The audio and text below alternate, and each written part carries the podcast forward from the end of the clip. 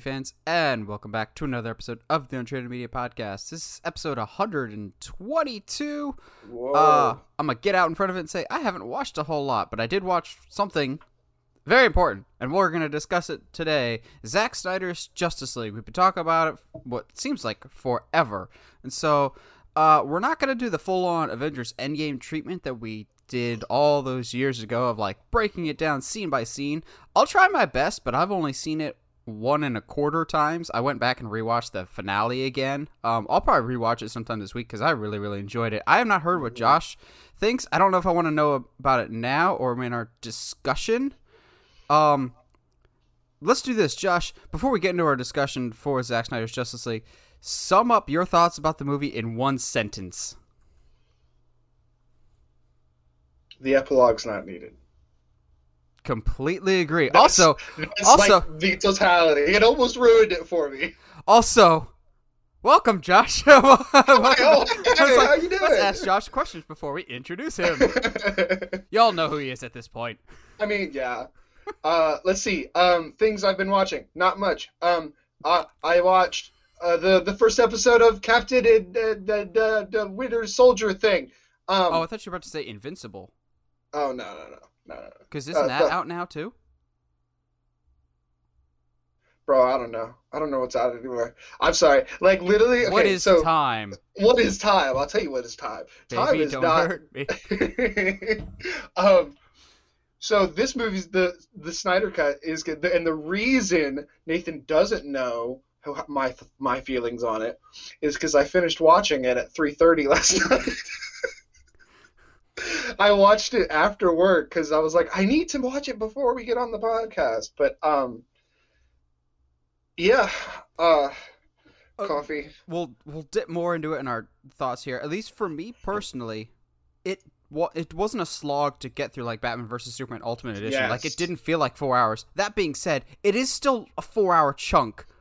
Like no matter how you slice it and dice it, like uh somebody's head, um, it's still going to be a big chunk of time that you have to devote. So I completely Mhm. get that. Like somebody, um, I was off the day it came out, so I watched it first thing in the morning. But when I got to work the next day, someone was like, "Before you ask, I haven't seen Snyder Cut." I'm like, I wasn't expecting you to. It's a four-hour commitment, no matter how like whether you split it up into the chapters, which I was still kind of surprised to see that they're there.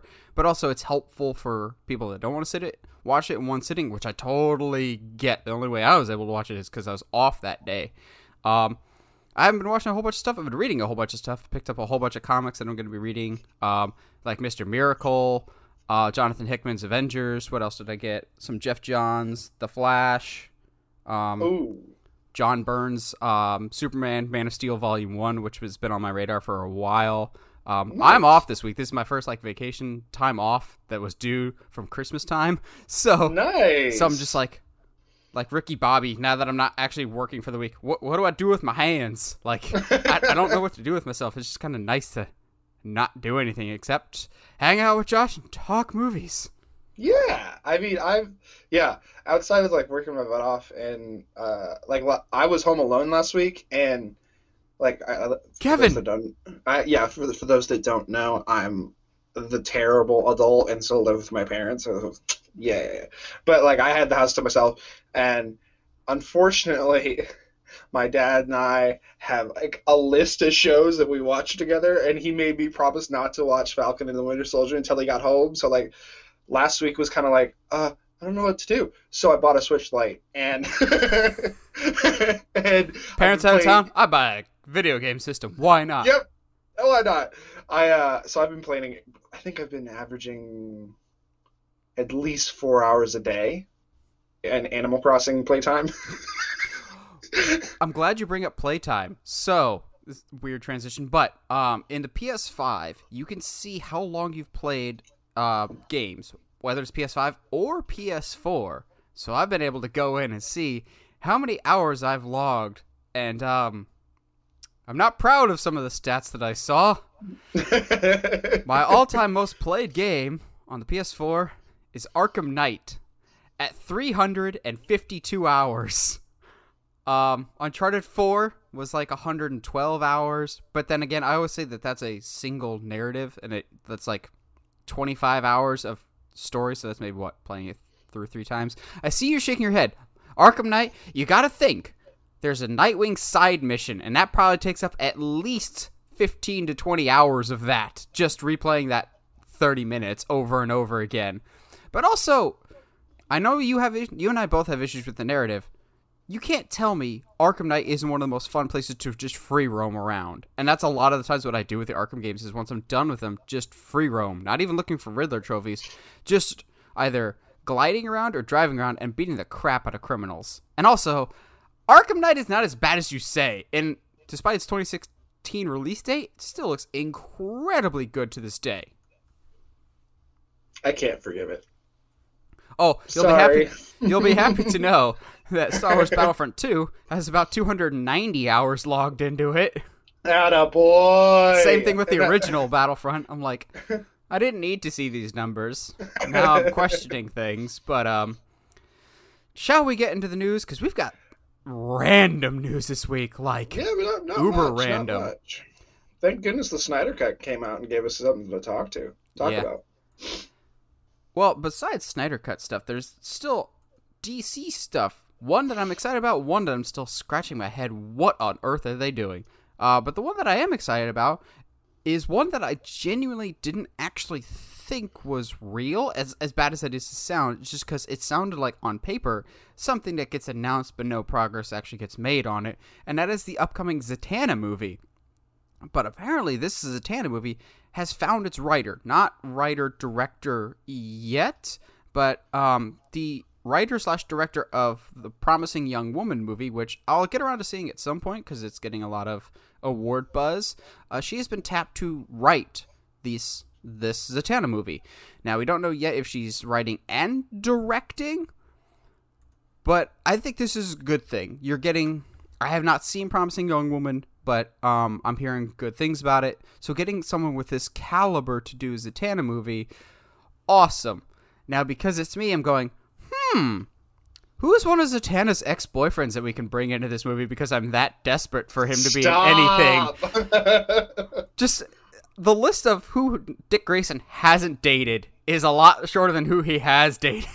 like he did have a thing with Zatanna, so um, there's always that back door because I refuse to give up hope, even though I probably should. Also, I thought of some harebrained what if scenario, but I'll I'll dish that to you in a second here after we get Josh's thoughts on. We now have a writer for this Zatanna movie, so it kind of to me means they're getting serious with this. What do you think, Josh? yes, like finally, like I think like like you, like it was one of those things like, wait, this movie's still in production. We're still we're still doing this. Oh oh, this confirms it. Yeah, like I Oh, thought this was a joke. I thought Yeah. Zatanna was a joke, but okay. No, like not that Zat- Zatanna the character is a joke, but like the idea that they would that they're making this was felt like a joke. Like, there's no way they'd never go for Zatanna, but um, here we are, and I am a okay with it. So, any thoughts on who you would want as Zatanna? No clue, none whatsoever. Um, maybe because uh, the the only reason I have no clue is I haven't mentally put together everybody that's already in roles Hmm. because there's a lot of casting. There's been a lot of casting that I am not. I don't remember, Mhm. and um, I don't want to like. I'm saying I don't want to get hyped about putting somebody in the role of Zatanna, even though that there is somewhere else, knowing that I, any chance I get, I push for Tom Hardy as Wolverine. Tom Hardy fine. is Zatanna. Put him in the leggings. Put him in the tights and the fishnet. Ryan Ryan Reynolds as Deadpool playing Zatanna. Um, ever since I saw the fan art that one time, I cannot get Alexandra Daddario out of my head as Zatanna. Mm. I think that'd Yeah, be I'm done. great. But the thing with Zatanna is, um, she doesn't have to be a Caucasian actress. You can you have a lot of freedom with this. I think you can cast just about any talented up and coming actress. I think that might be better. But also, I've heard on the flip side someone bring up a really good argument of a character like Zatanna, who is not uber well known to the mainstream audiences. You might have to have a big name to be the driving force of why people will see this movie because the name Zatanna it's similar to the Black Adam situation of people don't know who Black Adam is, but they sure as heck know who Dwayne the Rock Johnson is. Which, um, Yes. bringing back to my crazy what if theory, actually revolves around Dwayne the Rock Johnson's Black Adam movie. So we've known for a while that the Justice Society will be making their big screen debut in Black Adam with uh, Aldis Hodge as Hawkman, Noah Centineo as Atom Smasher. Um, oh, there's one that I don't really remember who it is, but it's not one of the bigger name people. Uh, but we still don't know who Doctor Fate is. So I had this weird Jimmy Neutron brain blast last night, and I told it to Heather. She's like, "Yeah, that makes sense." And she actually was with me when I first watched this um, storyline play out, as were you, Josh. What if, what if Doctor Fate in this Black Adam movie isn't Kent Nelson? What if it's Oh. Zatara? Oh, dude, I'm already here with you. Cause that's what happens. What season Two. two, Yep. of uh of um Mhm. just Young Justice? Uh huh. All right, here's the thing. I think if they do I, I- I'm putting this together. I'm with you on this. I'm here. I'm here for you. I- I knew you would I'm, I'm here for you. Okay, so I think if they do this in Black in Black Adam, they just call him Doctor Fate, and they only kind of mention that Doctor Fate is the spirit Yeah, Nabu. and not the person, and Yes. that anybody could be under that hood, under the mantle. Yeah. Okay? Just mention it. Okay? Then, fast forward to Zatanna, and she kind of illuminates to the fact that she hasn't been able to see her father in quite some time. It has been many, like many, many years or whatever, and she only gets to really see him once, Once a year. Once a year. And doesn't kind of Yeah, doesn't boy. really say why. Now you're I think, yeah. Now I put that, would- seed in your that- head. Now I put that Mhm. seed in your head, and you're like, oh. I mean, I don't want to cry, but I'm here for it. Especially like if Zatanna has her her, her friends there to support her during. Oh. I'm just like, basically, let's take that scene and put it towards the end of uh, just Young Justice, just all of Young Justice. Oh my gosh. So for those that don't know, Zatanna is basically kind of like a more so a Doctor Strange than a Scarlet Witch in terms of she has learned magic and is not inherently magical, but Zatara is her father, who is like an all powerful magician. Not like uber powerful, he still has limits. Um but she learned from him. And in the Young Justice series, Zatara I believe he takes the mantle of Doctor Fate so that Wally West doesn't have to. Basically, so Wally, Kid Flash can live. Because if you are wearing the Yeah. helmet of Doctor Fate, you are enslaved into the helmet forever. You are imbued with these all powerful gifts, but you are trapped within the helmet's power, Yeah. the power of Nabu. Um, so I think this would be this great emotional connection here if you already have this thing in the Zatanna movie of well, why is she alone? Where's her this her dad is technically around but, But not she can't see him. yeah, and it's he's not acting under his own powers. And in the Young Justice series, she's more. It's basically prison. She's allowed to see him one day of the year, and that is it. Um, Zatanna is a really interesting character. I'm not gonna lie though, I keep coming back to Young Justice related stuff of going, okay, if we're getting a Zatanna movie, please, please, please, can I had a name, but I forget who. Um, please, can we have the villain be Klarion the Boy Wizard with Teekl the cat? Yes, let's go. Um, did you ever watch The Girl in the Photographs? I did not. Okay. Um, look up go, real quick uh, while I talk about it. Uh, talk about whatever. Uh, look up the main skinny kid, eh, the main bad kid in that movie. He is where is the guy guy I would love. I don't know what his age is now or how, what really he looks like now because he's not in a lot of things, but he would be perfect because he's got this like swarmy, like not swarmy, like very like just the way that he smiles. You almost want to, you just automatically want to punch him in the face. Like And I- Ms. Face. Yes, he's got that Miz face. It's just it's so perfect. Um, but I would he would have to, I would really really really like see, but like my only issue with that is while he is like childish and kind of the the the boy wizard kind of childish and kind of annoying, he's also like insanely powerful. Mm-hmm. So I, I, I'm, I'm the only thing I'd, I'd be wary of would be what if it, it might be swinging too high, too fast, And too early. if they're making this, I wouldn't be surprised if it's not Klarion the boy wizard. It's just Klarion, and he's like an older adult. Maybe oh, that's who it was. I thought David Tennant. If he's not doing Marvel stuff anymore, I think he'd be really fun. Klarion. So basically, Klarion is this evil warlock. That's about it. And he's got this magical cat who is amazing. I kind of really, really love Teekl.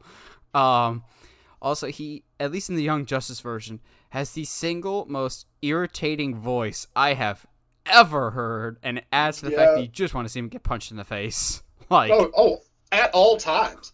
And like anytime he shows up, you're like, yeah, kill, put, put, punch him, put him, put him in his place, please.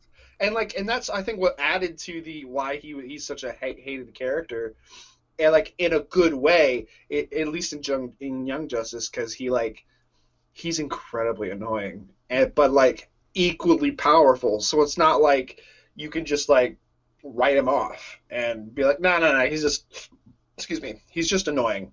Don't don't don't we don't have to worry about him. Like no, like this guy, if we don't attend to him, will destroy every universe we know that we know of. He's annoying, but he's powerful. Um, I'm putting this on record now. I think this will probably be an HBO Max movie, and that's not a knock against the quality of the movie. It's just that they need movies like Disney Plus has movies, the like Netflix has movies. They've the people at DC have said that they're going to do theatrical and HBO Max related content, and I think this is this would be perfect for an HBO Max of a. This could be great. Um, but it might not necessarily have the biggest box office appeal, so it might be a safe bet there. Yeah, just to kind of get let it gain some audience first, and then you know, for Zatanna to you know bring it to the theaters or whatever. Um, but yeah, However, if we thought a Zatanna movie was out of left field and not the highest of priorities for a movie, then you've got the executioner over here from Watchmen, because he looks exactly like that. But no, in reality, the man you're looking at here is Hourman, one of the members of the Justice Society of America, but not even one of the top tier members of the Justice Society of America. Like he's currently on Stargirl, but really, Hourman. So we bring it up because apparently an Hourman movie is in development. Heaven forbid your Nightwing movies, your, Man of Steel twos, or wherever that Green Lantern Corps is. Guys, we're on. We've got a blockbuster on our hands, and it's an Hourman movie. Are you kidding me? The heck is this? Like, okay. I pride myself on knowing comic book characters. I had heard of Hourman, but really, guys, this is where your priorities lie. Hourman. A man who takes. Let's clarify here, because I'm going to lose some of you when I say this. A man who takes a pill and gets superpowers for one hour and then can't take that pill again for 24 hours. It's. I don't want to make the joke because I'm above that, but. It, mm, unless this is a comedy, I cannot take this seriously. Like, this sounds like a stupid Ryan Reynolds idea of like a. It's just too easy of a joke to make here that I'm not. Just Hourman. We're get we're getting an Hourman movie before Nightwing, Man of Steel 2, Green Lantern, a Martian Manhunter movie, a Cyborg movie, a actual standalone Justice Society of America movie. Just Zatanna, that's out of left field. But at least Zatanna was an active member of quite a few superhero teams. What the hell has Hourman done within the past 20 years? Besides, he looks like Discount the Cape from NBC's The Cape that was only on for half a season. What the heck is going on? This is really fun watching you struggle. I just don't understand this. um, I had to look him up. I had no, I had no idea who this is. Um, I yeah, I don't know. It's His costume looks more than a little suspect, too. yeah, I don't, I don't know, dude. Like, what the heck? I don't know. I mean, hey, maybe it'll turn out to be cool. Who, who, who knows? Maybe it's some weird back door. Imagine, imagine us using um, them using Hourman as a way to get to introduce us to all the main ca- these the main heroes. But, like, so I said Oh. he's a member of the Justice Society. I could think of five Justice Society members that would be more interesting than Hourman. You could have a Jay Garrick Flash movie where maybe he crosses over and meets Bart Allen, and just some weird duo there. A Hawkman and Hawkgirl movie could be fantastic. An Alan Scott Green Lantern movie because his is very different than all the other Green Lanterns. Sandman could be more interesting. Stargirl herself could. I just. I'm tired. I'm They're tired of these weird decisions. It's like they Hey. playing Yahtzee, except with every single name in the DC universe is in the cup. They shake it up, and they're like, whatever comes out, that's what's gonna get a movie. Ooh, Krypto the Super Dog and Hourman. I'll be honest, I'm much more excited for the Krypto movie, and it has nothing to do with cryptocurrency. It just it, whatever. Um, Hourman. Our Man. Like this That's has okay. to be a comedy, right? Like this is no. it's fine. It's fine. It's all about timing. It's all about um um we'll be uh, we will be uh, uh, uh, locked in our seats in the suspense thriller as it, the the show goes from you know minute to minute. Um, uh, I'm trying to get as many time puns in here as I can. Um, uh, yeah, uh, yeah, that's all I got. I don't. I just. I don't I don't know, understand this. It's, It's like it's not even so much like a like a st- uh, Static Shock or a Blue Beetle decision where it would reach a demographic that had never had it before. The time enthusiasts are getting their own movie. Woo! They're gonna be like, okay, who's a perfect villain for Hourman? The Clock King. The Clock King and the Condiment King team up to take down Hourman. Okay, here's the thing, man. I would, I am here for an on-screen condiment king. Don't even, Why do I feel like he would be in Suicide Squad? Uh, because he should be. Um, if Polka Dot Man can be Oi, in the, oi, in Suicide, Oi! Eh, no, no, no, no, no, no. If Co- Polka Dot Man can be in Suicide Squad, so can Condiment King. Polka Dot Man actually brings stuff to the table. Those polka dots are magic and they're special and they can transport you to places that you've never been before. Condiment King will Mhm. sauce your hot dog. All right. So anyway, let's uh, move on to the next news story. Because, you know, nothing is more tonally jarring than making Condiment King jokes to the most depressing video game ever known being adapted to an HBO series, Last of Mhm. Us. We're great at transitions over here. Um, so this is an interesting interview that Neil Druckmann, the internet's favorite person, um, was talking about the Last of Us series, and he made some very interesting remarks in that sometimes in the show they'll be lifting dialogue verbatim from the first game, whereas in other episodes they will be drastically different and deviate greatly from the video games. Twitch, I'm going, okay, that's either really, really good or really, really bad. Um, it would be great if you're basically fleshing out the events of the first game and then the events of the second game don't happen and that's what you mean by deviate greatly because um let's just say the second one isn't without controversy and is very polarizing. Um this is the first red flag to me with this last of us project. Like i've been so excited and i'm especially excited with the casting of pedro pascal as joel. Uh, it wasn't who I was expecting, but it's fantastic. I really want this series to be great, and I think it could be something special. I think Last of Us, as a source of content, is a great place to pull from. I do get some red flags here going, we're going to deviate greatly from the game. That could either be really, really good in terms of they're doing something fresh, but it could also be we will entirely miss the point of the original and just we want a post apocalyptic show, but we want it with some brand recognition. Yeah, I. Here's the thing. I kind of already assumed that they were going to deviate, um, just not, just because of the the game to show transfer story wise is going to be a little weird, anyway. Um, I don't know, man. Like, I, I guess it's not that surprising to me. I, I, I agree with your points, though.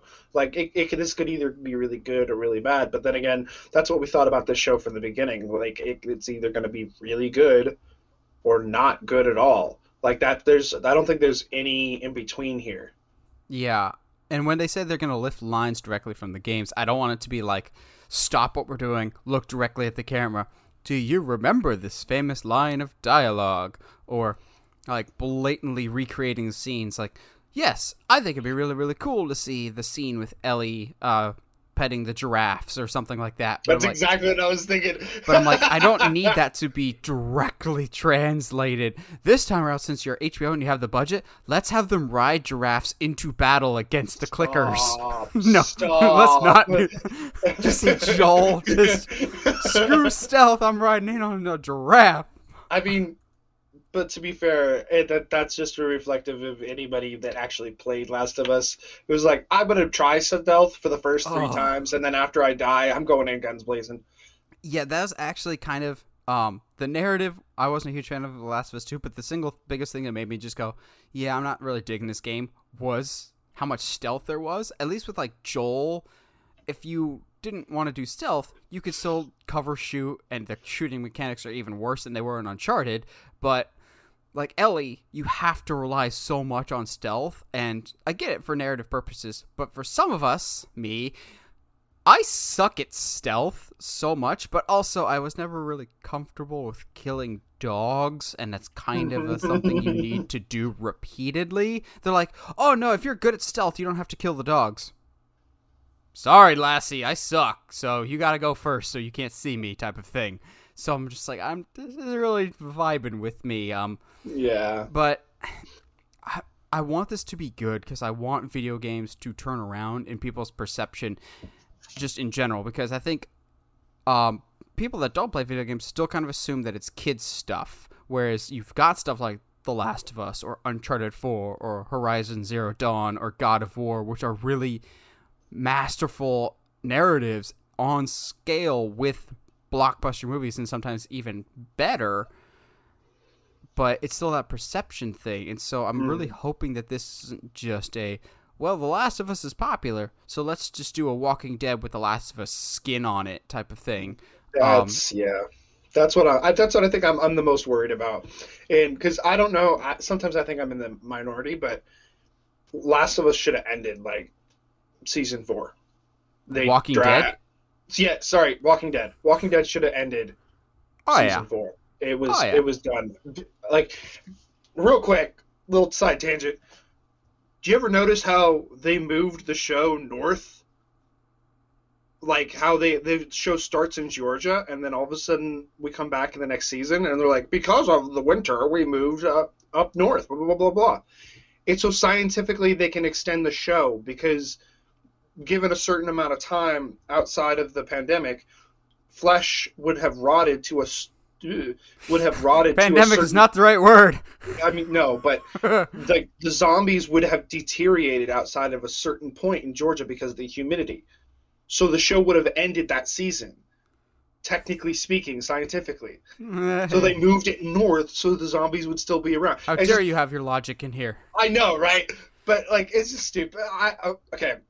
Let Okay. this be known. I, I gotta, I gotta say it now. I don't like The Walking Dead, and I Oh, don't. I, I there's really, a lot of people that don't really, like it i don't really, like it I Really, really, really, really hope that they don't do what you're saying, because which is The Last of Us. It's it's Walking Dead with The Last of Us skin.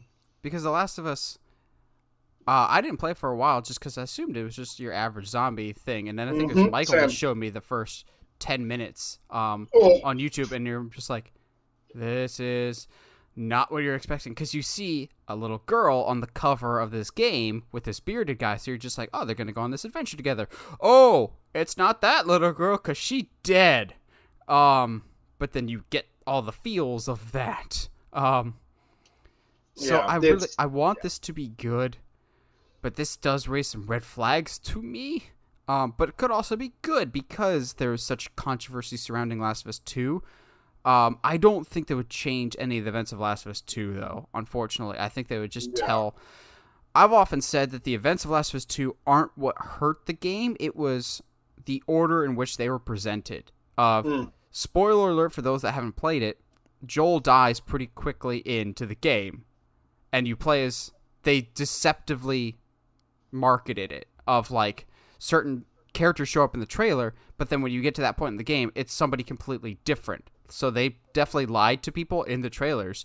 But I don't Hmm. think that was the issue. It was so much of had you um so the whole second half of the game is you're playing as the person that killed Joel. Had you started the game with that character and then you kill Joel, then you're kind of left going, Am I the bad guy this whole time? Because you've already spent half this game playing as this person, getting their perspective, as opposed to more or less coming back from the beginning with this preconceived notion of, I already hate you because I know what you're going to do, as opposed to, This is this character. Oh, I just did this bad thing that shakes me to my core. So I think it was just kind of out of order. That was my issues with Last of Us 2.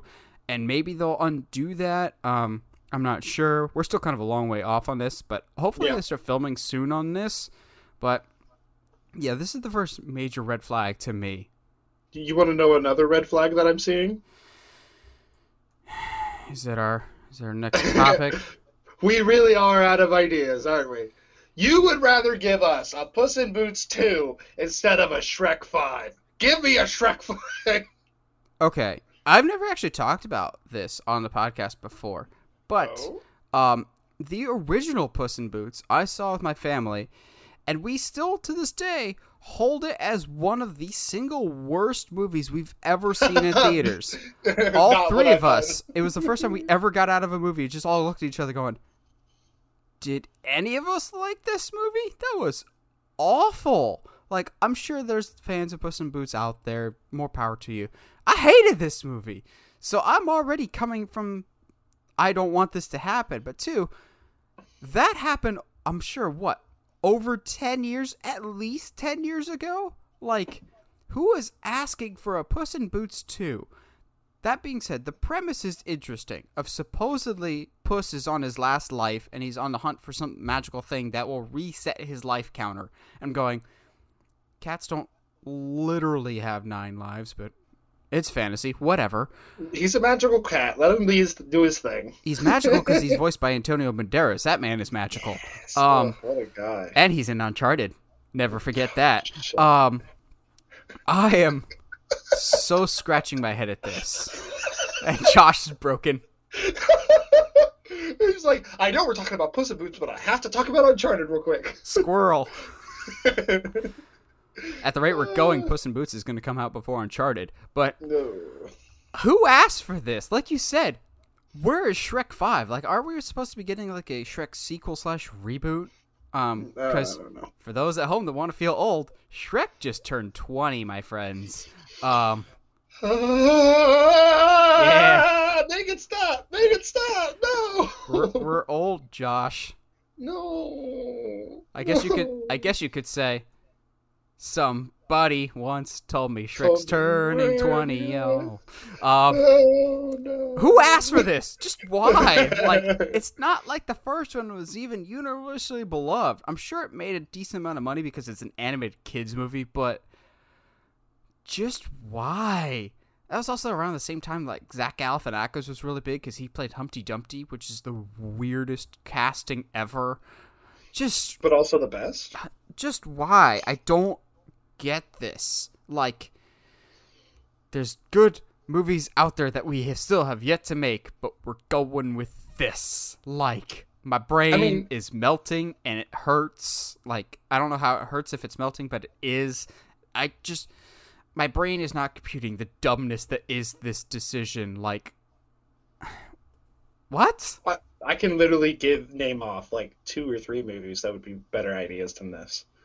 Um, you know, as as a uh, seasoned movie exec, I, I know I know so much about what the fans want and blah blah. I I don't.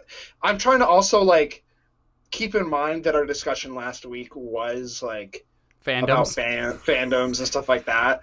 I like try not to make hypocrites out of ourselves. yes. But again, at, the- at, out of the same time, at the same time, like literally, who was asking for this movie? Like, are you like if, if this isn't a cash grab? I don't. I I might as I don't know what is. Like, how what what is this? Yeah, who was asking for this? But also, let's not make any mistakes. Let's try not to piss off the Shrek fan base because there's Yeah, very few fan bases that scare me more than the Shrekdom. Um, Shrek is love. Shrek is life.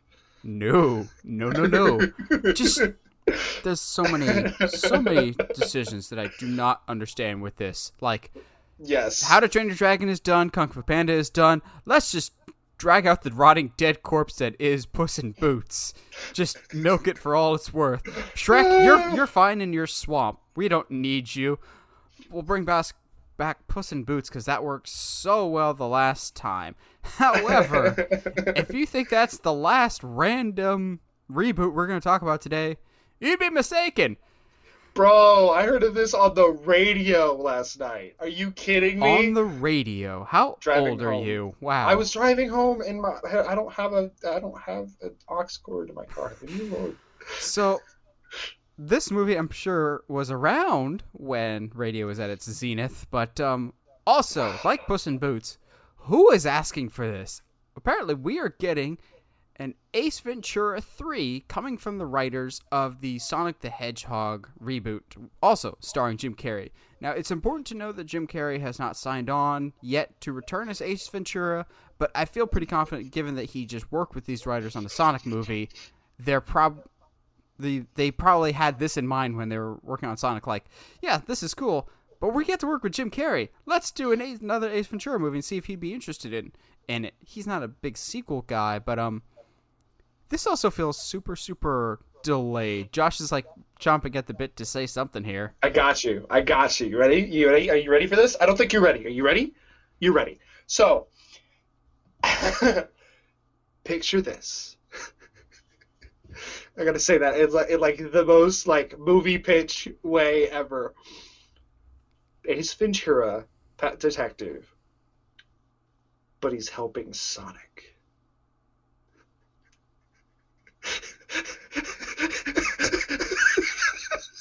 And ladies and gentlemen, ladies and gentlemen, Josh is officially cracked.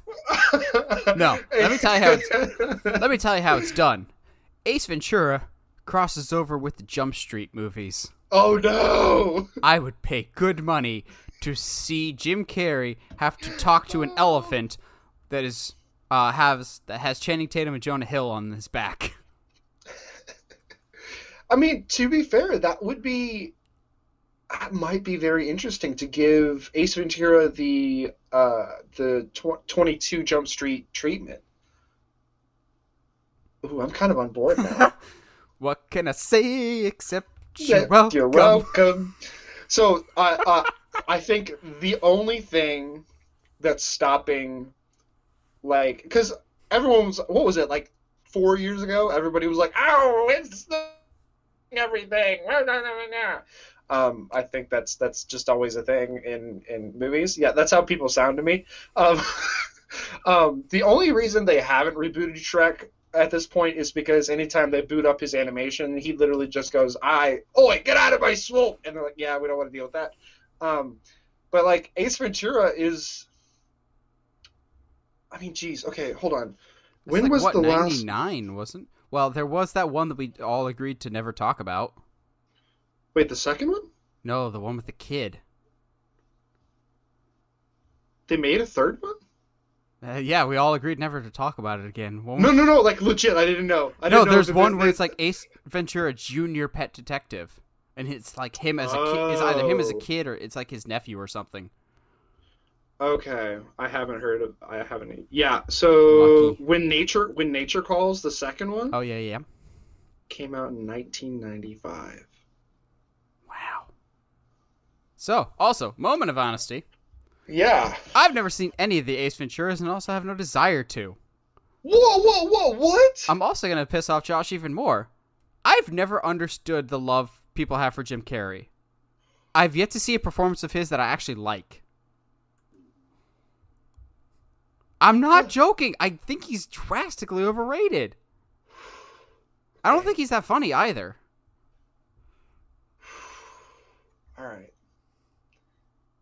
Collecting myself so that I don't. It's not fair of me to yell at you for Jim Carrey when there's a lot of movies that I haven't seen. It's okay. But like, Hmm. look at his track record. He's in that horrible Grinch movie, which you can never convince me that it's good. I hate his Grinch movie so much. I mean, but he had some good lines in Dumb and Dumber, but like, eh. Also, Dumb and Dumber, the like the sequel that came out, kind of taints that legacy pretty hard. Also, I will never ever forgive him for whatever the heck he was doing with Riddler. Um, like, I, I've just never understood Jim Carrey. hold on. Hold on. Also, you like him a lot more as Dr. Robotnik than I do. I think he's really good. I okay, hold on. Um, I just I'm I'm googling him. I thought we've there's said this before. I've I've this is not a new I don't think this is a new revelation to the podcast, but yeah, I've never been a I've never been a Carrey person at all. Just cuz he can contort his face into different things, I don't think that makes somebody funny. okay. So have you ever seen The Truman Show? Yes. It's fine, He's really good in it. What- Okay, but not like uh, Bruce fun- Almighty, Ah, I'm not Bruce Almighty fan. the, the the series of unfortunate events, Hate it so The much. Eternal Sunshine uh, of the Spotless Mind, He's not bad in dramas. Yeah, Eternal. Man Man on the Moon, Mm. Numbers. Numbers number 20 sucked. Okay, number twenty numbers. Number twenty three. Uh, the Cable Guy. Kick Ass Two. Come on. Never saw Kick Ass 2. I only saw the first one. But also, you can't pre- you can't pretend that he was a big factor in Kick Ass 2. He was a bit part. It was like basically an extended cameo. Okay, I've just okay, never been a okay. Carrey fan, Okay. unless it's fair. like the original Brian De Palma movie. But that's a different Carrie. All right. All right. Here's the thing. Give me, in the words of Olin Rogers, give me this solid, and I You were will pooping? produce. I watched that again a few days ago. I was will watching that a few days ago. More solids. oh, so good. Anyway, um, at least watch the first one, and just I don't I don't care if you Is that like when he it comes or out don't. of an elephant's butt?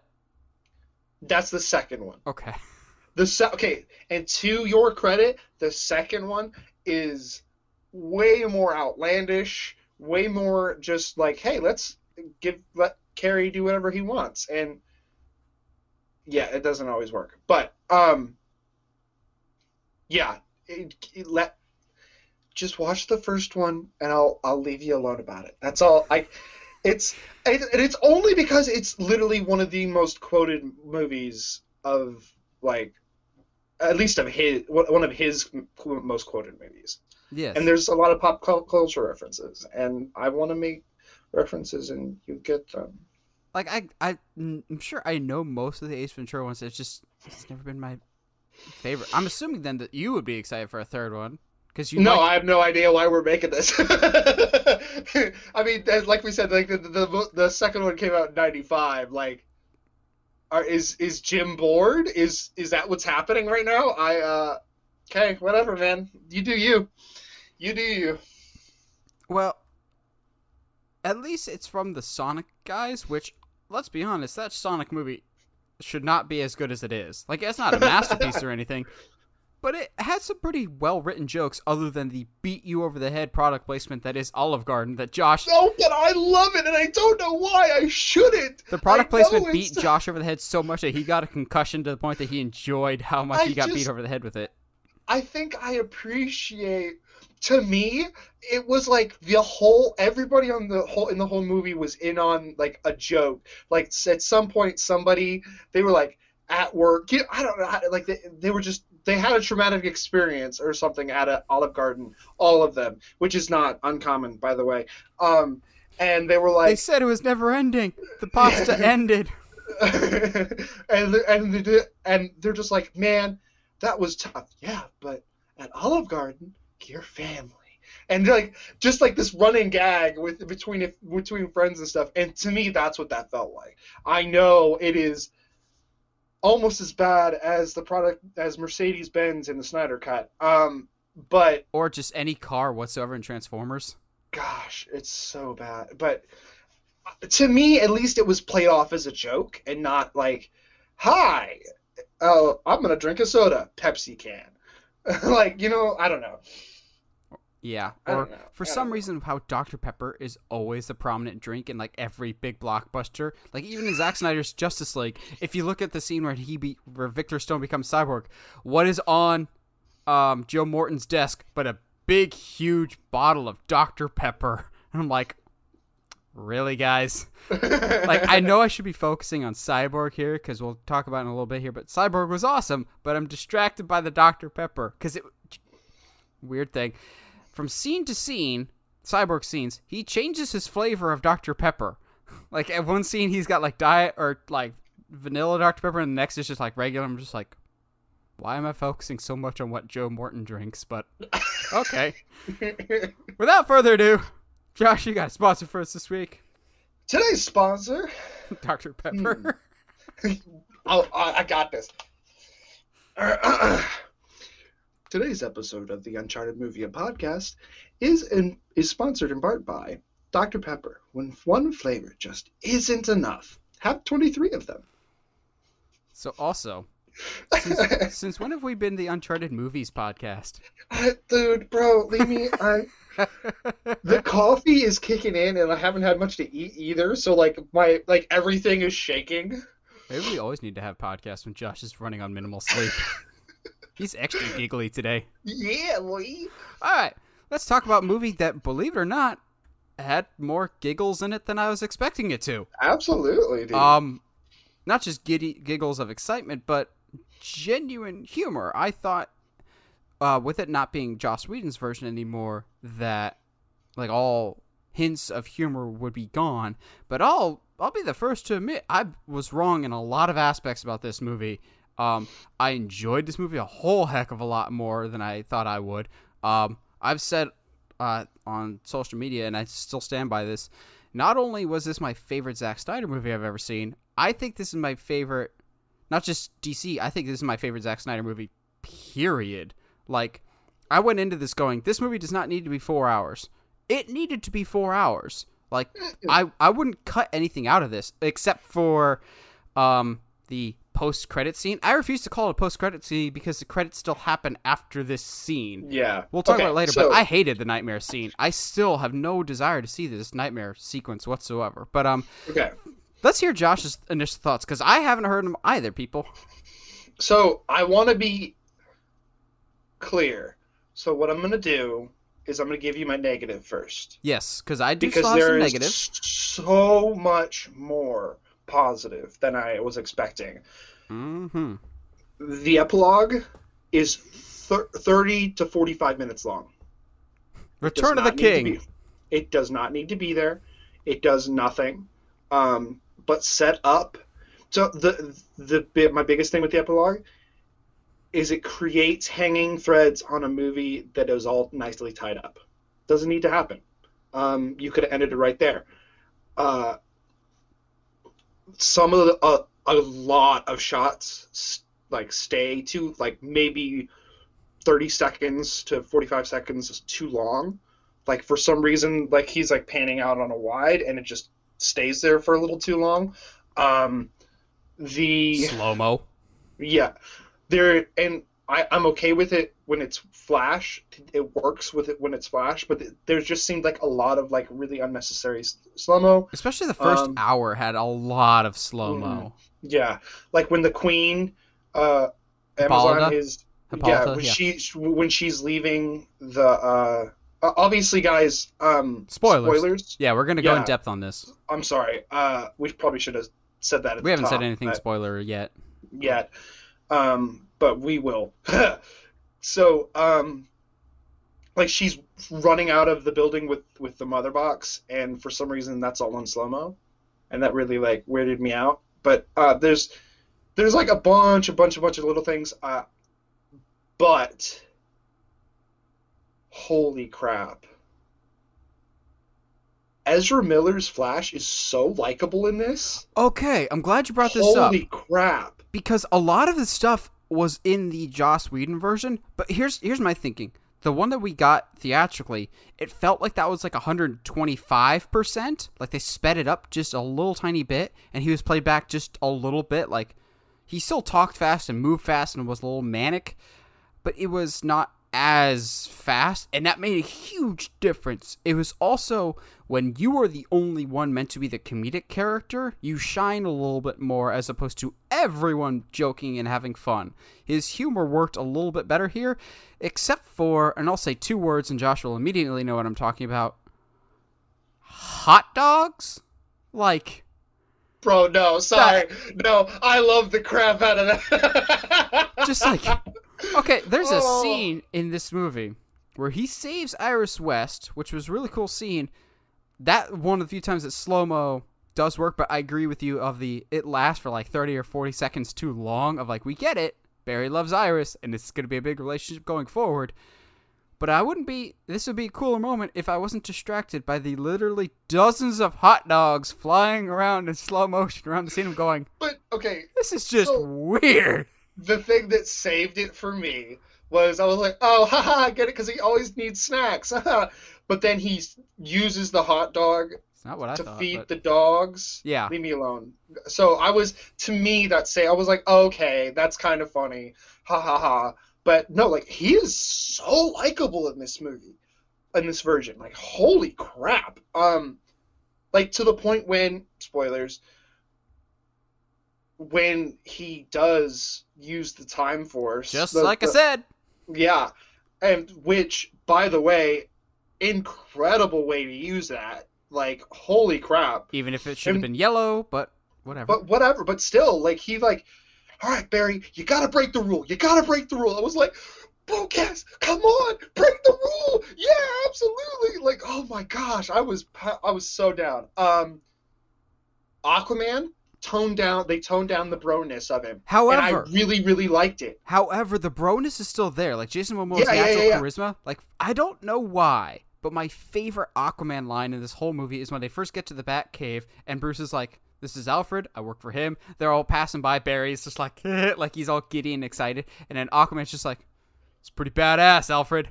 And I'm Yeah. like, the fact that he like has this respect for Alfred, I'm like, Yes. It's pretty awesome. But however, Aquaman has one of the. I'm actually genuinely pissed that it got cut. Uh, because in the theatrical version, it never made sense to me that Aquaman and Cyborg just like butted heads. They just like didn't get along. And there's none of that. There's none of this stupid in team fighting in this movie. And Aquaman has that great line about Cyborg. He's just like, we're expecting a lot from this kid that just watched his father get brutally killed. And Mhm. Flash is like, I thought you didn't care. I never said Yep. that. And I'm like, Yeah. yeah, boy. Oh boy. And then when he fights Um, Steppenwolf, he's just like, "Hey, miss me? Yeah. Ready? Ready for round, two? Ting, Let's do it. Like, And we're oh, like- let's go it. Oh, dude, there's so much cool stuff in this movie. Um, I love, love, love, love, love, love all the backstory that they gave Cyborg. He Mhm. absolutely, for someone that this movie kind of lays on his back, and like he supports the to- like all of the the mother box stuff. For that to have not been in the Joss Whedon cut made no sense, and for it to be here made so much sense. Now, my favorite thing about this movie is Wonder Woman, For the most part, for the most part. I will say But- before you get into it, I will agree with you. I think this is actually Gal Gadot's best performance in the entire DCEU. Bro, However, Good God, Junkie XL, did I want to punch you in the face with that Wonder Woman music? Every single time Wonder Woman did anything, like oh, dude. stop. After a little bit, yeah. stop. Like every Um, time anything either Amazonian or Wonder Woman in general, it was the same stupid music. I'm like, this is good. But you don't need to do it literally every time she does anything. Hey, Wonder Woman, can you get me a Dr. Pepper? Oh, like So- stop. I don't know about you, but I know that you and I were vocal about how disappointed we were in Wonder Woman 1984. Mhm. When she comes in, and we've, I'm pretty, I'd have to watch them side by side, but I'm pretty sure there's a bunch of little things that they added to the the bomb scene in in this film. I think. Either that or was taken out of the theatrical cut. You mean? yes. Okay. uh, regarded regardless when she shows up it is like that whole scene happens and then she end and it ends basically with her like calling that little girl a princess. I like almost teared up because i was like this is this is Wonder Wonder Girl, Wonder Girl, Wonder Girl. absolutely. But um i don't know why i did that to my mic. Um anyway. Please let that be Donna Troy.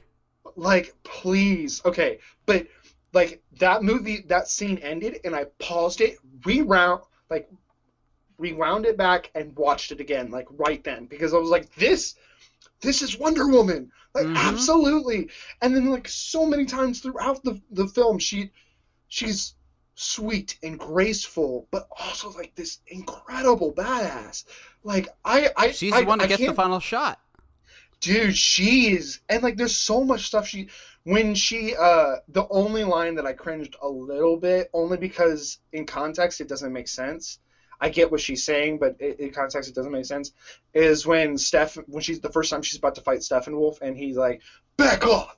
This one's mine! And she's like i belong to no one!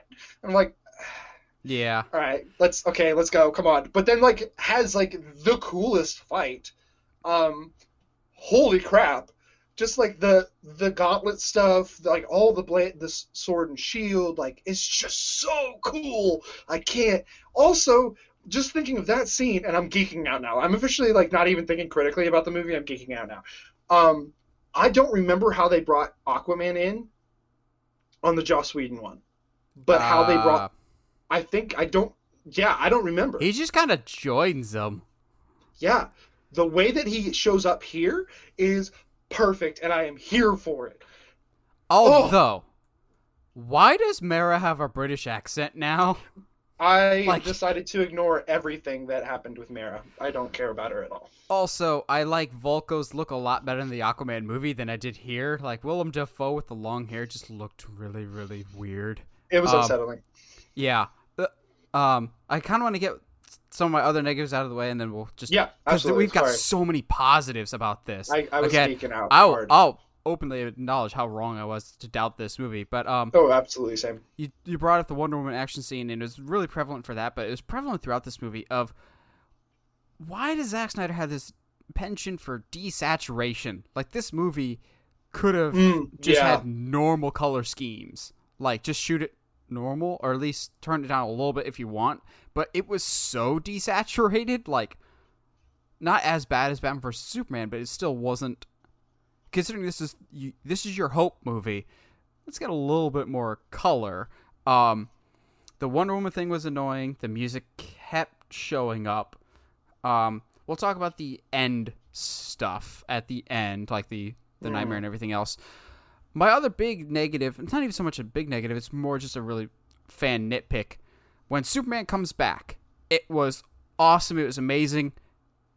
We never got an explanation as to why he has the black and gray suit. Like, yes, he flies up to the sun, which in the comics that's supposed to be I'm weak and I need this will absorb more sun so I can get my powers back quicker. Basically, it charges me up better, charges me up faster. There was no logical reasoning. Like Zack Snyder has said in interviews, this black suit is supposed to represent this. It's supposed to represent this. I'm like, cool. You can say that, but you didn't tell us for like the casual person like my mom or my dad who might not know why he's wearing a black and silver suit. It might be confusing to them going, well, why is he in the red and blue when we see it over his shoulder there? And I was also Yeah. disappointed that I was right. The him opening his shirt at the end was originally shot by Snyder, wasn't a Whedon cut. However, I was really hoping that when he opens his shirt at the end, it would be the black and the blue again. Like, like Yeah. my my mission. I am back. I I needed the black and silver for a little bit here to get to get me back to my normal power levels, but now as the blue and the red, I can be the symbol of hope. Like that was kind of what the narrative they were building towards.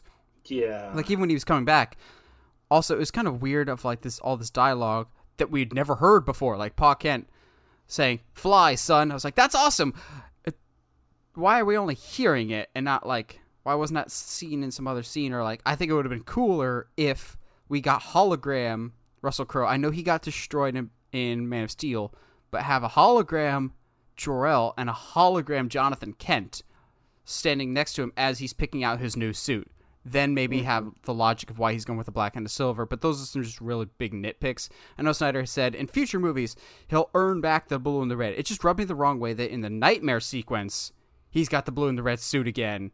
But when he's out there saving the world at the end, when he rips open the shirt, it's the black and the silver. I'm like, that feels a little backwards to me. But other than that, let's talk about the positives. And the single biggest positive for me, uh, more than anything else, is I liked the music in the theatrical version. I love the music for this movie. Like Man of Steel, the Superman theme in Man of Steel, I thought was perfect. I was wrong. It was close to perfect. What they we got in Justice League is perfect because you get the regular doo doo, but it's not just on piano now. Now it's got brass. It has power. It is victorious. Like I've listened to Superman Rising Part 2 over and over again going this this is a Superman theme. This is a powerful march, but it's not a sad march. This this tune doesn't get lost or am uh get lost along its way. This is powerful. This is triumphant. This is this is Superman reborn in musical form. Just the music across the board was excellent. Like the flashback scene when all the gods are fighting Darkseid and they're coming together for the first time. I was like, I'm gonna be jamming out to this music for quite a while. That music is so good. and um i i everything about bringing him back was fantastic he uh when he again spoilers i guess kind of but when he protects cyborg he comes into the frame boom Not Steppenwolf, boom, impressed. not impressed i was like ah, that's again it was the same feeling as what when the original justice league gave us right when he popped up we're like that superman like let's go I'm a big fan of Truth. Absolutely. But I'm also yeah. a big fan of Justice, which you can say what you want about the Joss Whedon version. I will still get super super excited when Superman showed up in that that theatrical version with Mm-hmm. say it's cheese or stupid or whatever, but I'll still get giddy when it's I'm also uh I'm a big fan of Truth, but I'm also a big fan of Justice and the classic Superman theme kicks in. And he, I even still really love when he comes down and he's just like, "Is this guy still bothering you?" Boom! Like Yes. that's that's Superman that I kind of wish we could find a middle ground between the ending of the theatrical version and the ending here to find somewhere in the middle because when Superman's beating the crap out of Steppenwolf, I'm like, so is he getting a little close to the dark side here? Because um, like I get that he's a bad guy, but you're kind of going Luke Skywalker here. I so the thing that I thought of when I was seeing that, and just because of the spacing of his punches and then how he kind of slows down after a bit, he's they're trying to keep him down so that Cyborg can separate. So. I, to me, it's less about I'm gonna beat you into the ground, but more of I have to keep you down so Okay. that we can do what we need to do. okay, that that's fair. Yeah. Also, seeing, bro, there's so many moments in the finale of this sh- of this movie that I was like, just fanboying over, um, and then also cry- tearing up a little bit. Example, in that kind of same space of time in in that in the finale, when Barry is like, "They're like, Barry, you okay?" And he's like, "Yeah, I just got a the wind knocked out of me. I'll be fine." Come on, Barry, heal. Come on, come on, come on. And I'm just like, yeah, Barry, come on, man. We we we really riding on you. But at the Oh, same time, like he's been drastically shot, and he's trying not to let the team know that. Oh, dude, like But then he uses the Speed Force, and he's the first thing he's like, "Dad, if this doesn't go right, I want you to know that I was one of them. I was one of the people that was helping." It's like, granted, it was a little on the nose when his dad in that prison cell was like, "You can make your own future. You can make your own past." I'm like, it's a little on the nose there, Billy Crudup. Which side tangent, the Flash did this, the show of having his dad in the show being alternate universe version of Jay Garrick. I would kind of really love if Billy Crudup was Jay Garrick. I would absolutely. I think he'd be perfect. especially especially how he how the the character progression they have with him towards the end of the movie but like also that line from from flash was like i can make my my own future i can make my own past i could like i was just like has this this is all is this has this always been a flash phrase no all Let's right make well, it one. It's it's gonna be one now. All right, cool. Like I just here's the thing, dude. All of this to say, I absolutely love this 100% more than I thought I would. Oh, absolutely. We were dead wrong on this movie. Absolutely. The questions that come up for me. Do I love it because it's an, an, uh, way better than the 2017 Ju- Justice League? Do I love it because it's actually a really good DC film? And how, how was there this much footage not used? Well, also, There was so much new footage. also, um, I bring up the do we love it because we've been so starved for new content for a while that Mm, also, it's a new superhero movie, and we haven't had a new superhero movie in a while. I don't think that's it. I think it just genuinely is this good. Um, but yeah, there was a lot of missing footage. We get more Cyborg, which I thought was fantastic. We also get a lot more Victor Stone, which I was ready to poo-poo that when he dies. I was like, he just sacrificed himself for nothing. But even his death means something because he superheated the mother box to basically make it easily trackable. I'm like, got it.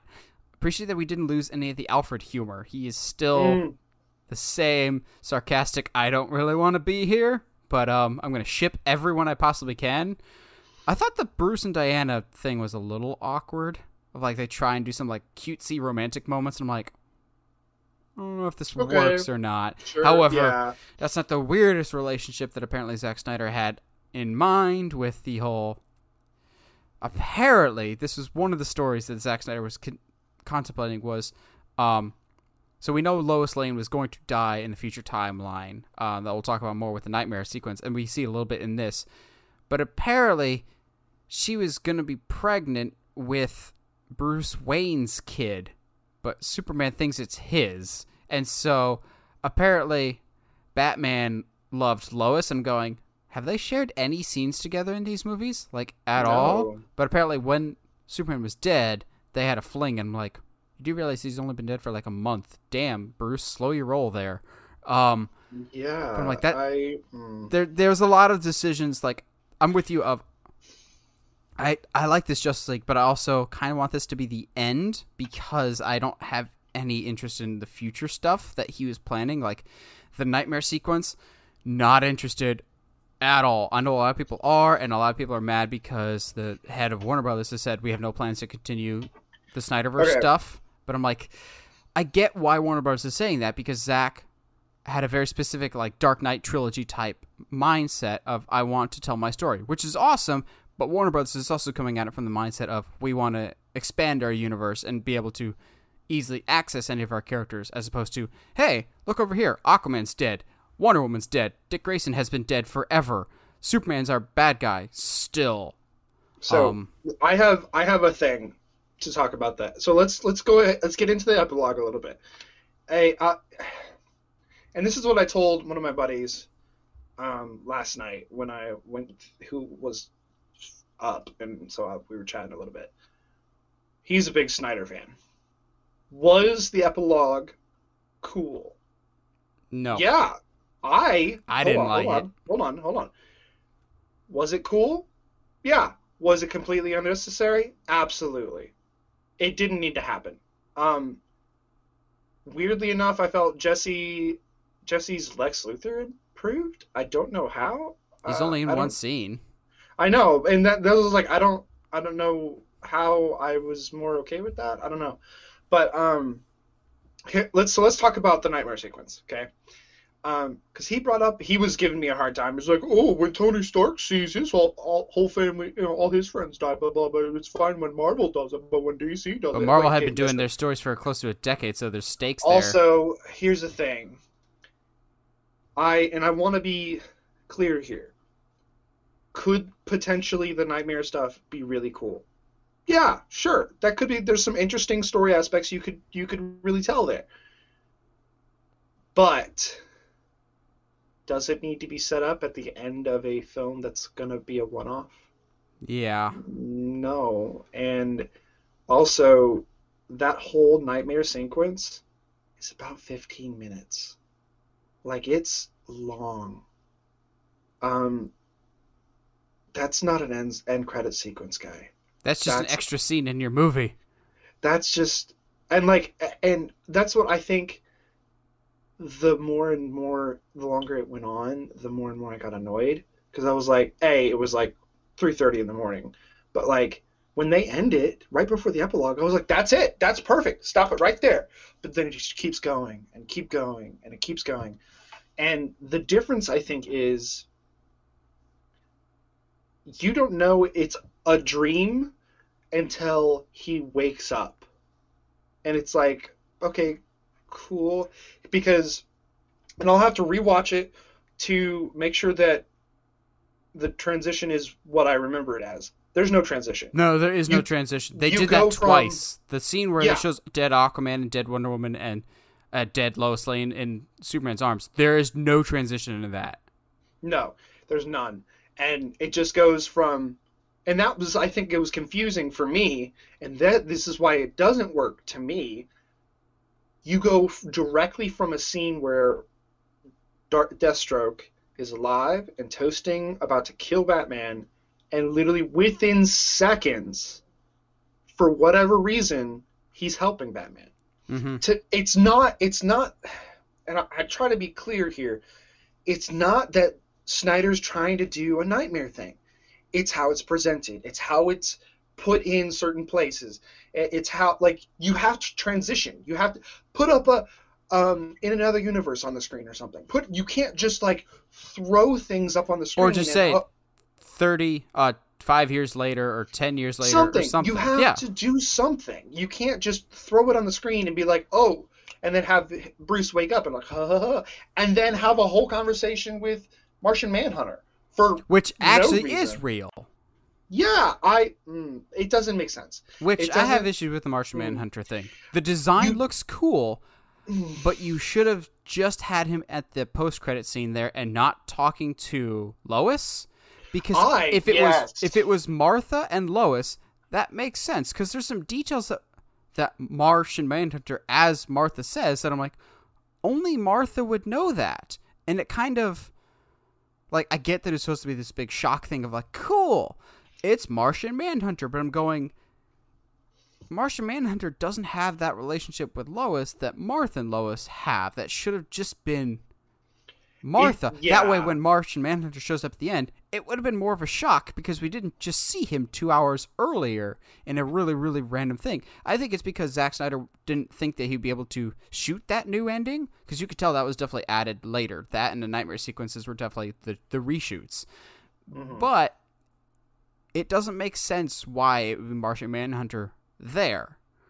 Um, I was still kind of hoping that this movie would fix this issue from Batman versus Superman, but didn't. But I could I could live with it. Of the world hated Superman and Batman versus Superman, but now that he's dead, they're just like, oh, he was a beacon of hope, and we miss him greatly. I'm like, y'all wanted him dead like a few weeks ago. You never really looked up to him. Y'all spent all of Batman vs Superman saying, "We don't need you, we don't need you," and now that he's dead, and didn't actually save a lot of you in Batman vs Superman because you made it very clear that that island was completely uninhabited. It was just kind of jarring, and I'll say I'll defend what I don't like the nightmare stuff. Um, but it's different in Marvel is because in Marvel we had a lot of time to spend with the characters being the characters that we know and love. Superman, we just got him back from the dead. He's supposed to be the Superman that we know and love, and then he immediately pivots back to evil servant of Darkseid type of thing. We don't get to spend a lot of time with Superman in his prime being Superman. Um, like the transition from assembled team to scattered team all over again. We don't get a lot of time with the team before everything just gets destroyed, and then to be like, well, what about after they undo everything in the nightmare sequence? Well, from everything we've heard from Snyder, at least one of the characters is dead. We find we flash forward 20 years into the future, so we don't actually get to spend a lot of time with the team cohesively together like we would in say an Avengers movie. Now I don't want to compare the two directly, but I think the reason why they're successful is there's still incarnations of characters that we know and love. And for the most part, I think these are really apt like accurate representations for the big screen minus some issues that I have with the portrayal of Superman. Like Batman significantly better this time around than Batman versus Mhm. Superman. Doesn't murder people with a whole bunch of guns. Um, actually feels like a leader. Isn't devoid of humor, but when he does have humor, it's the dry humor of the. He's the straight man, basically. Mhm. Um, but I think if we're gonna have the nightmare stuff, we don't know what normal is in this universe. So if you're gonna do this like Mad Max style, we don't know that that's supposed to be different than the regular world because we haven't Yeah. spent that much time in the regular world. and that's what that's the point I keep bringing up to my my, my friend who who loves this, and like I like it too. Like I don't want I don't want it to be like thought that like oh you're just don't like.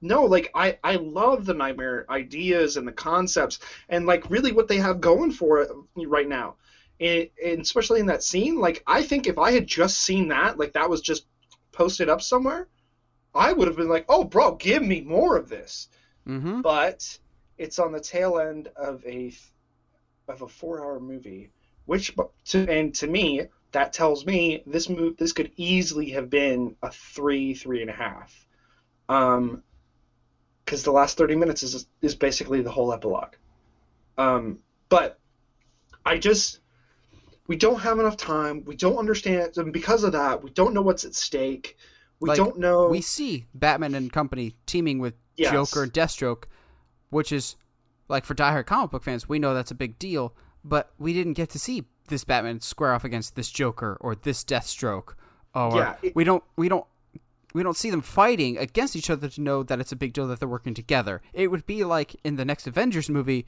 all of a sudden Falcon is fighting side by side with Thanos. We know that would be significant, but we would have those.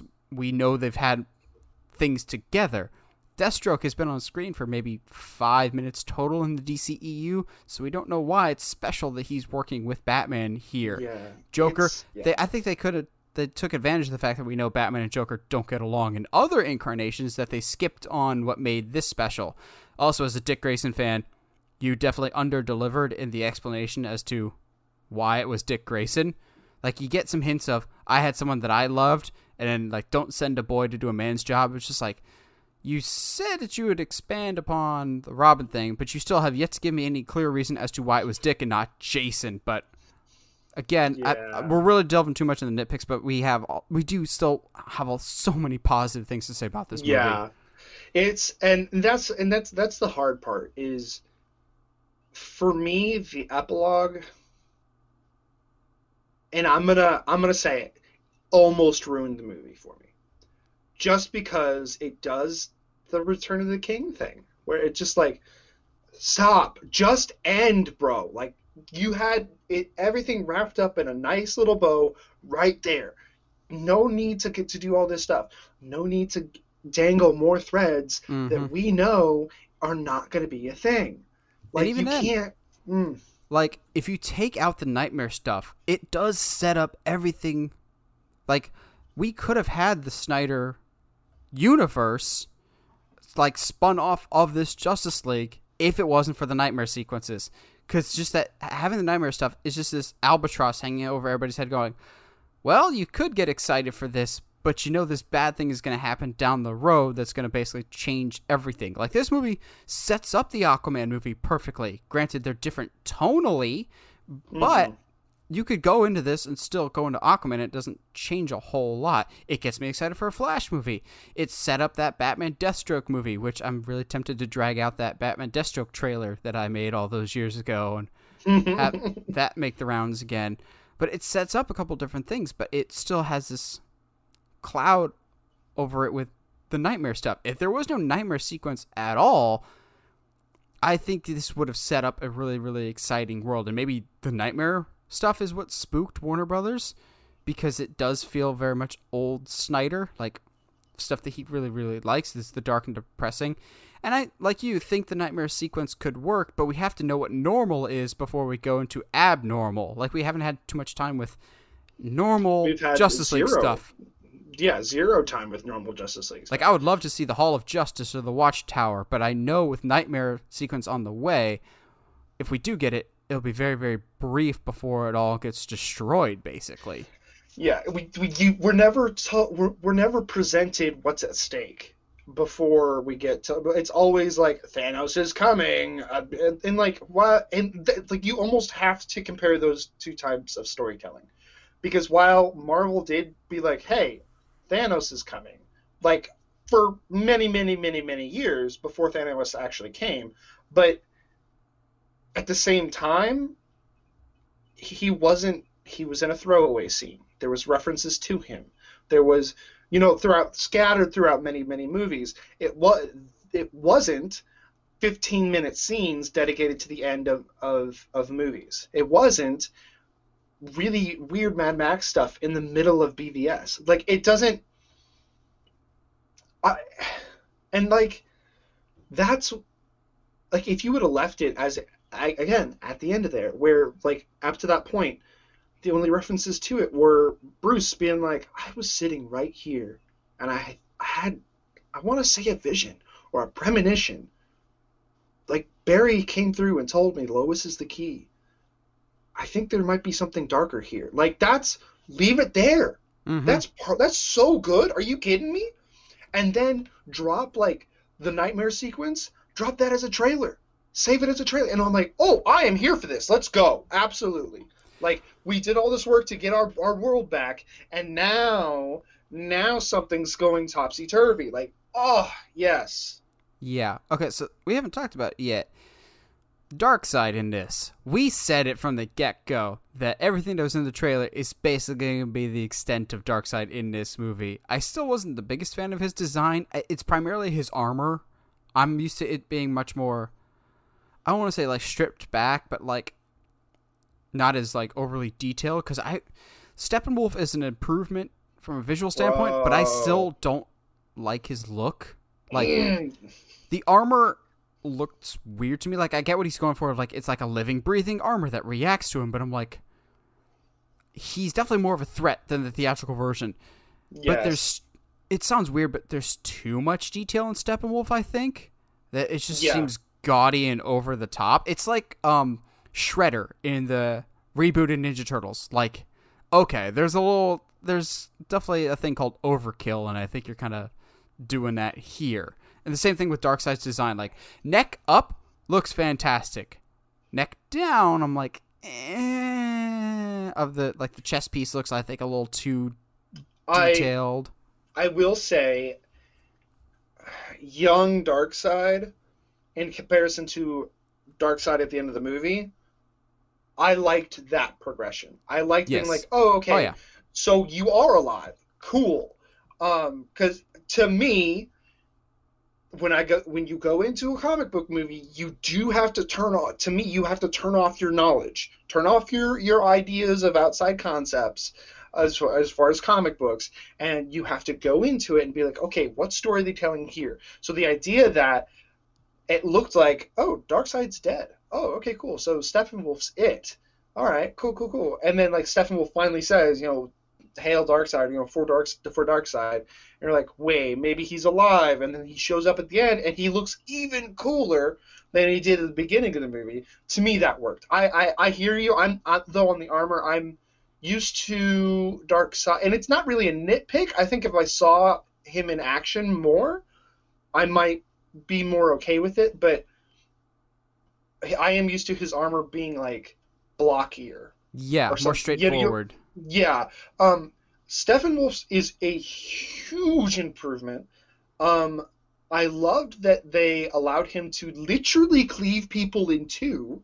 Um, it made him so scary.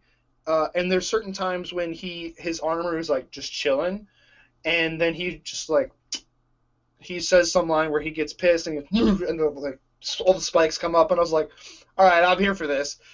I g- agree, and this is kind of refl- reflected in how uh, in Cyborg's body sometimes there's almost too much detail Yeah. that it doesn't. And again, sometimes with the oversaturation, what appears on the screen doesn't necessarily look real. Not not that it's not there, but it's not.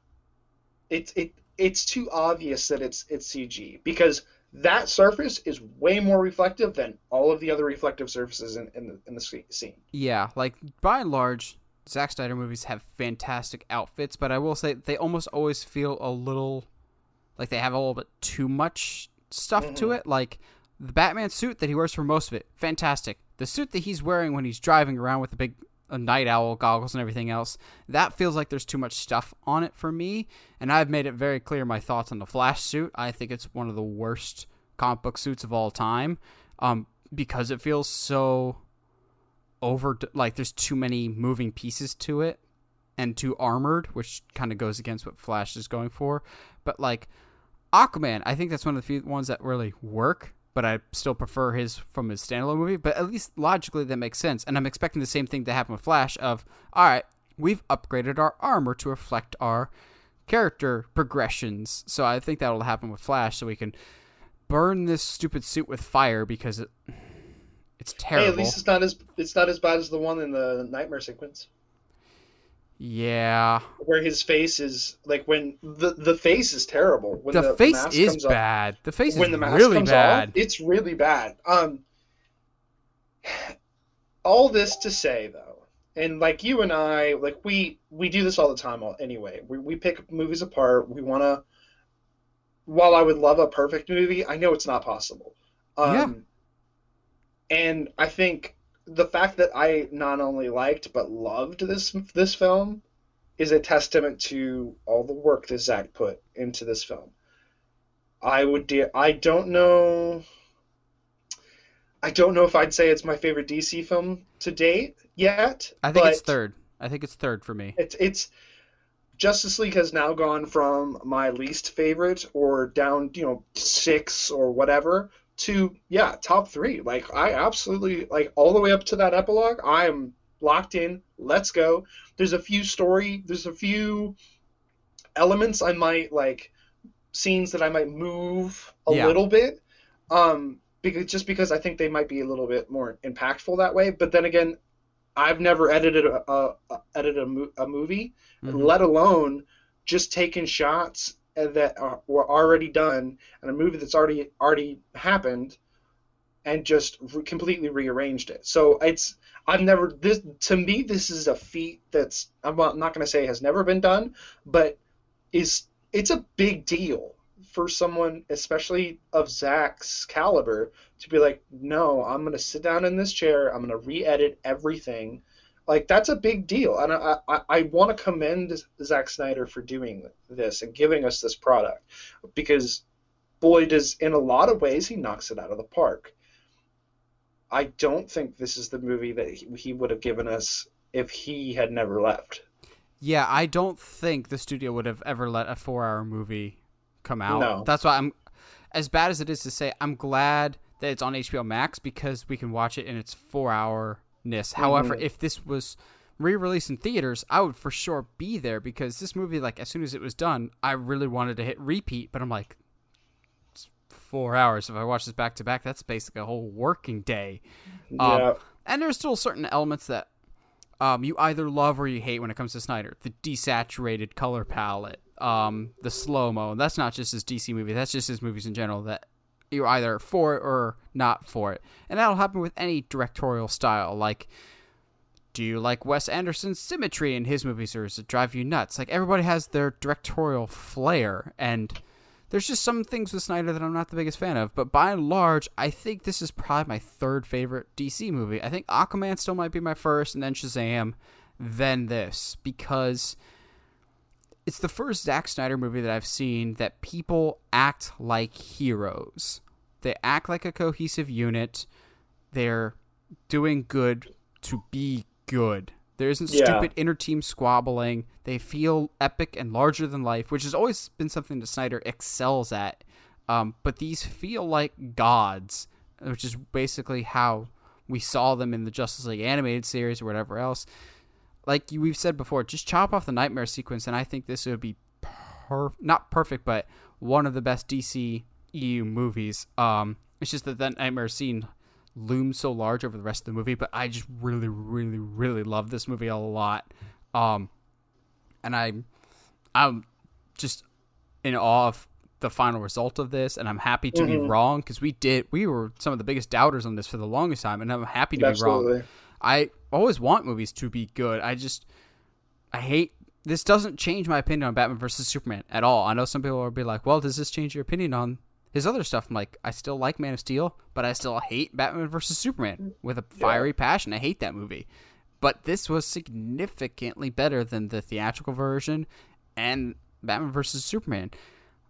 That being said, I'm I'm okay that we just leave it at this. Like I, I had no interest in the nightmare stuff. I know a lot of people want to quote uh, hashtag restore the Snyderverse and are mad that Warner Brothers has no interest in pursuing that. But I'm going, it's okay, Zack. I'm sure this took a lot out of him. Let's let him do other things. I'm sure directors, all directors get burnout at some point. Let's let him do some other things. Let's let him do that Day of the Dead movie for Netflix. Let's let him do some other stuff. Um, would I have wanted to see him continue? Probably not, but that's only because I want other people's visions. Like, we're getting so many different flavors in DC movies now. Joker so radically different than Aquaman, which is so radically different than the first Wonder Woman. We're all over the place, and I think that's a good thing. And with the Flash movie, it seems like we might be getting a multiverse setting up. So if we wanted to continue this, we could. Um, and I'd be fine if we consider this like an Elseworld story. Um, but this was a whole heck of a lot better than either you and I had any expectations of it being. Um, I will be jamming out to the soundtrack for quite a while. Yeah. that score is so good. Like when the team is all together, you're like, yes, this is this is good. Um, I do regret that we won't be seeing the Justice League as a cohesive unit again, probably for a while, and with better suits. Because I always have like minor nitpicks about almost everybody's suit, except for um, the Prime Batman suit, not the one that he's got in the car, but like Flash could Yeah. be better. But we know he's getting a new suit soon. I'd be curious to see a Justice League after they've all had their individual standalone movies and the, where they get their own suit upgrades. Like, Mhm. oh, good lord, to see Superman with the red and the blue, with Aquaman and the gold and the green, with the Flash Oof. in the spandex, with the Wonder Woman suit from Wonder Woman 1984, which movie's not great, but a suit, the colors pop in that with the Ben Affleck Batman suit with the just the gray and the black, maybe with some white eyes, just chef's kiss. Um, yeah, we're gonna be. This will probably be the last time we see the Justice League characters together for a while, but I don't think you can officially ever count anything out. So while I wouldn't really want to continue the trend, I'm I like the trilogy that we got. I don't like the middle chapter a whole lot, but as a whole, I'd say there's more positives than negatives in this Zack Mm. Snyder trilogy, and I, I'm I'm okay with just leaving it at that for now. Yeah, no, I completely agree. I, um, the question does come up like, well, if you're not going to continue it, why make this at all? And it it's Because HBO Max is desperate. that, and I mean, if they didn't, why would you? Would you guys still? Y'all would still be complaining, give us the Snyder cut. So it's like, uh, you can't have your cut, your cake and eat it too. Um, however, like you said, way more positives than I I, I ever expected for this film. Um, to me, the biggest, my two big standouts from the, walking away from this movie, I'm more okay with Ezra Miller as as the Flash than I ever have been. minus the whole you know choking a woman thing. I mean, there's that, yeah. But I mean, that's. But I'm yes, as a performance, I'm I'm excited for the Flash yeah, movie now. as a as a as a performance, um, and that Wonder Woman is absolutely incredible, and we need more of that Wonder Woman. Um, but yeah, dude, like this again, way more positives than negatives. I mean, I'd like to say that like my negatives are nitpicking, but some of them are kind of big deals. But still, it, it's I, I like you said, we had no no expectation for this to be anywhere near as good as it was, um, and I'm uh, really happy to be able to move on. Yes, like it, it happened. I don't think there'll be as much of a groundswell for Restore the Snyderverse as there was for Release the Snyder Cut of just like because that would basically be starting from scratch, whereas this, like, we already had some pieces. Like I know some people like, we want the Ayer cut of Suicide Squad. I'm like, I don't think that was further as far along as this cut of Justice League was. Um, if nothing else, as I bring this to a close, if nothing else, we got to see Henry Cavill one last time as Superman, and they can never take that away from us because we never know what's going to happen with his character, unfortunately. But we got to see him as Superman one more time, and that's always going to be fine with me. Well, what did you guys think of Zack Snyder's Justice League? Have you seen it yet? Have you not? Are you planning on seeing it? Are you going to watch it all at once? Are you going to divvy it up into little chunks? Let us know in the comments below. We always like hearing from you guys. And as always, if you like what you hear and you want to hear more, subscribe to us on whatever audio platform you're listening to us on, whether it's iTunes, Spotify, Google Podcasts. And I want to give a quick thank you guys to you because we have now crossed 400 subscribers on YouTube. We're now sitting at 401. So thanks for being the best listeners out there. And we're going to keep bringing awesome content to you guys. We're going to keep thinking outside the box and keep bringing you the best podcast around when it comes to movie news. And in that, stay sharp, movie guys and gals.